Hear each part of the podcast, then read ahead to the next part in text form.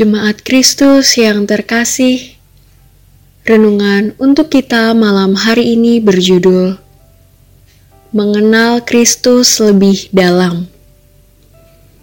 Dan bacaan kita diambil dari Efesus pasal 1 ayat 15 sampai dengan ayatnya yang ke-21.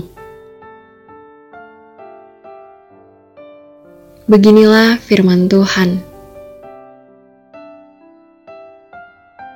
Karena itu, setelah aku mendengar tentang imanmu dalam Tuhan Yesus dan tentang kasihmu terhadap semua orang kudus, aku pun tidak berhenti mengucap syukur karena kamu. Dan aku selalu mengingat kamu dalam doaku dan meminta kepada Allah Tuhan kita Yesus Kristus, yaitu Bapa yang mulia itu, supaya ia memberikan kepadamu roh hikmat dan wahyu untuk mengenal dia dengan benar. Dan supaya ia menjadikan mata hatimu terang, agar kamu mengerti pengharapan apakah yang terkandung dalam panggilannya Betapa kayanya kemuliaan bagian yang ditentukannya bagi orang-orang kudus. Dan betapa hebat kuasanya bagi kita yang percaya sesuai dengan kekuatan kuasanya. Yang dikerjakannya di dalam Kristus dengan membangkitkan dia dari antara orang mati dan mendudukkan dia di sebelah kanannya di sorga. Jauh lebih tinggi dari segala pemerintah dan penguasa dan kekuasaan dan kerajaan dan tiap-tiap nama yang dapat disebut, bukan hanya di dunia ini saja, melainkan juga di dunia yang akan datang.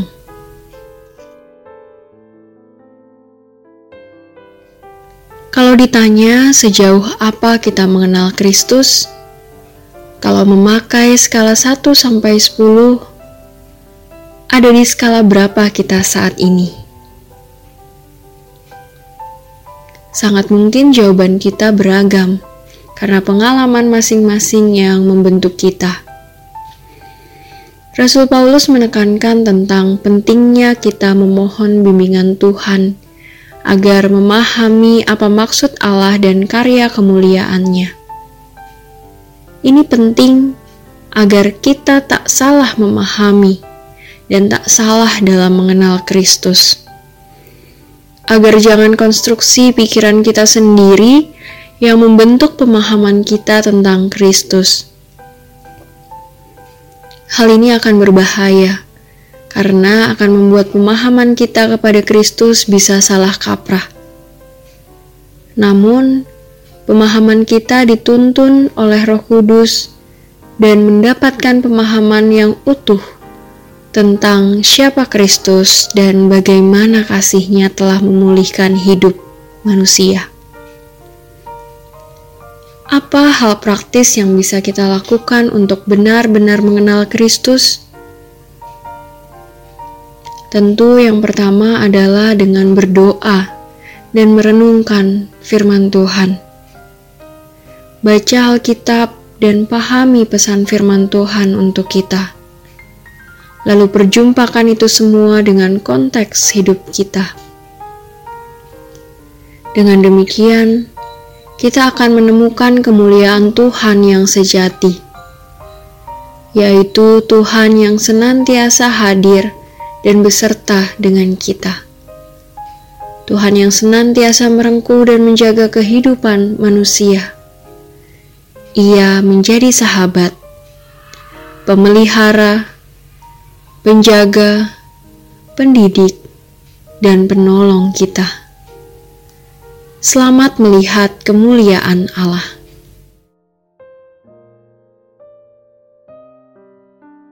Demikianlah renungan malam ini. Semoga damai sejahtera dari Tuhan Yesus Kristus tetap memenuhi hati dan pikiran kita. Amin. Jemaat yang terkasih, mari kita bersatu hati menaikkan pokok-pokok doa yang ada dalam gerakan doa 21 GKI Sarwa Indah. Mari berdoa.